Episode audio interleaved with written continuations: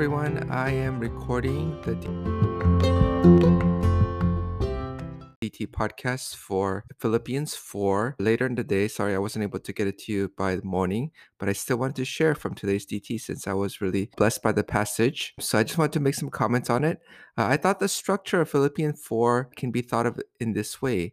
In verse 1, Apostle Paul exhorts the Philippians to, quote, stand firm thus in the Lord. And so after he says that, he begins to list out several ways in what standing firm in the Lord looks like.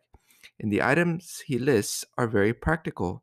In verse 2, we read, I entreat Euodia and I entreat Syntyche to agree in the Lord. So, one of the first things that he mentions after encouraging them to stand firm is he tells these two sisters in Christ to mend their relationship with one another, to quote, agree in the Lord. And he even pulls in this unnamed person that he refers to as true companion in verse 3 to help mend the tension between these two sisters. So, this is very practical advice. It tells us that one of the things that can derail Christians is interpersonal strife among Christians. So, we need to make sure that we always guard our relationships within the body of Christ. And I think this is very timely as we talked about going into cohort structure at our staff meeting. And one of the big areas that you will all be pressed to grow in this year, I believe, is to learn how to work within your cohorts. This is not going to be necessarily easy.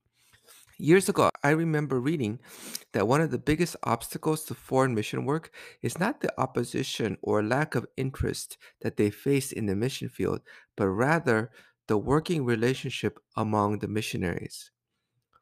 The second way in which we can stand firm in the Lord is talked about in verses 4 through 7. He talks about how to handle our anxieties. He says that we can take our anxieties to God in prayer. As Apostle Paul states in verse 6 through 7, do not be anxious about anything, but in everything by prayer and supplication, with thanksgiving, let your requests be made known to God. And the peace of God, which surpasses all understanding, will guard your hearts and your minds in Christ Jesus. I thought it was interesting that both verse 7 and verse 9 are similar in that they mention the peace of God. Verse 7 follows after he discusses anxieties. So, how to deal with negative situations. In verse 8 through 9, he mentions the positive things that we can proactively do. As he says, finally, brothers, whatever is true, whatever is honorable, whatever is just, whatever is pure, whatever is lovely, whatever is commendable, if there's any excellence, if there's anything worthy of praise, think about these things. And in verse 9, Apostle Paul implies that the Philippians have seen in Apostle Paul's life himself this very thing that he encouraged them to do.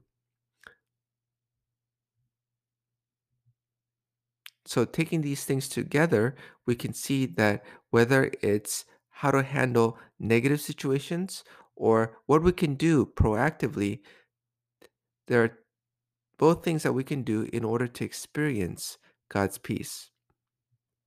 Now, in verse 11 and verse 12, both mention how Apostle Paul learned to be content. I don't know about you, but I found this to be very encouraging that even Apostle Paul had to learn how to do this. And this culminates with the famous verse 13 I can do all things through him who strengthens me. And I, as I mentioned in some of my Bible studies, verse 13 has got to be one of the most misquoted Bible verses in the entire Bible. And here we can clearly see the context is ministry and not just talking about any occasion in life. So, not talking about the NBA Finals or the Super Bowl. It's when Apostle Paul was being obedient and faithful to God's cause for he's talking about going through the circumstances of being in need and in plenty in the ministry circumstances. And through all these times, he could testify that Christ gave him the strength to do all things. So it's not like Apostle Paul was born with the ability to withstand even the most needy situations and emerge from them happy and full of gratitude. No, this is something that he had to learn to do. And if Apostle Paul could learn to do this, this means, of course, that this is something that we too can learn how to do as well. And what better way to learn how to do this than to get practice, than to get repetitions of going through needy times? So the next time that you feel that you're going through a time of need, a time when you are going through lack, why not have a po- positive attitude about it?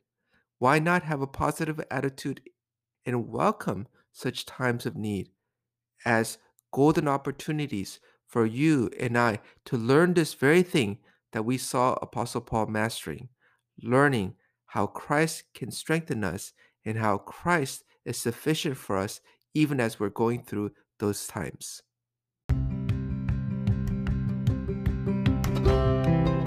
Hello, everyone. I am recording the